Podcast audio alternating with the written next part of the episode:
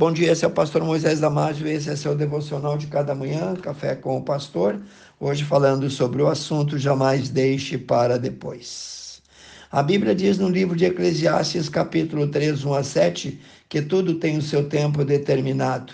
Há tempo de nascer, tempo de morrer e assim por diante. Se todas as coisas têm o seu tempo próprio, então qual é o tempo para o dia mais importante da tua vida? Que é o dia do acerto de contas com Deus, o dia do juízo final para cada um. Ele pode chegar a qualquer hora, esse dia virá depois que você fechar definitivamente os olhos aqui. Por isso, a advertência para todo aquele que está despercebido sobre o assunto a resposta está nas palavras de Jesus em Mateus 6,33. Buscar em primeiro lugar o reino de Deus e a sua justiça, e todas as outras coisas te serão acrescentadas. Sim, querido amigo, o reino de Deus deve vir primeiro na sua lista de prioridade, mas infelizmente não é isso que normalmente vemos por aí. A grande parte, por exemplo, das crianças estão se criando abandonadas espiritualmente pelos pais, sem conhecerem a verdade sobre Jesus. Outra maioria, a dos jovens, diz que só buscará a Deus quando adulto. Já o adulto quer aproveitar mais a vida agora e diz que quando ficar mais velho vai pensar nas coisas de Deus. Então, muitos ainda, quando já perto da morte, se desculpam dizendo que agora é tarde demais.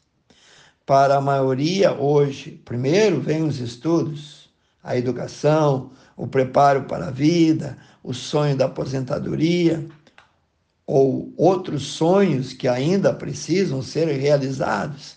Então, depois vem o ganhar a vida, aquisição de riquezas e mais riquezas, e nunca estão contentes com o que têm.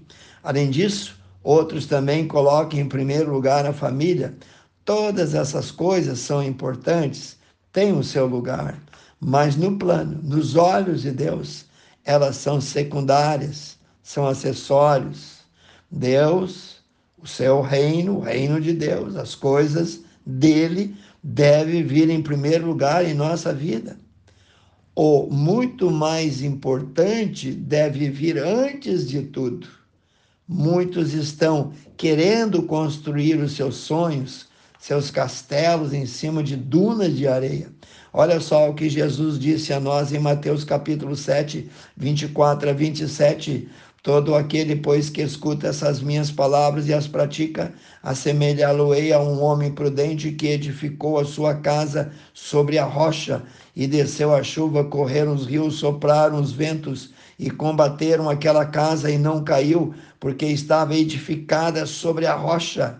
E aquele, porém, que ouve essas minhas palavras e não as cumpre, compará-lo-ei a um homem insensato, um homem louco, que edificou a sua casa sobre areia, e desceu a chuva, correram os rios, sopraram forte os ventos, e combateram aquela casa, e caiu, e foi grande a sua queda.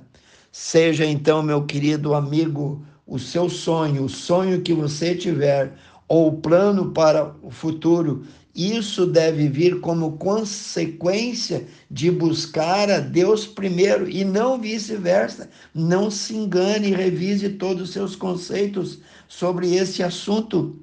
Primeiro, pessoa alguma, jovem ou adulto, pode ter certeza de estar vivo amanhã.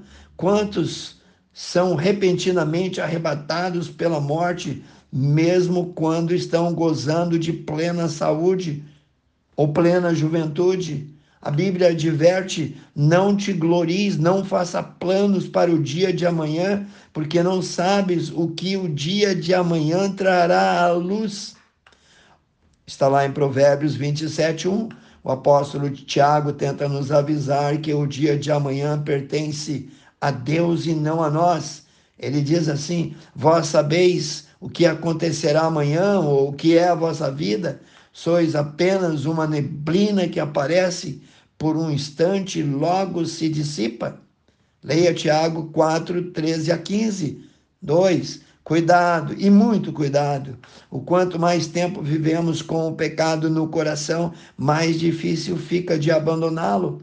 Muitos já estão vivendo com um coração cauterizado, enferrujado. O pecado é como uma ferrugem ou como uma doença grave que se torna cada vez mais difícil ser curada com o passar do tempo.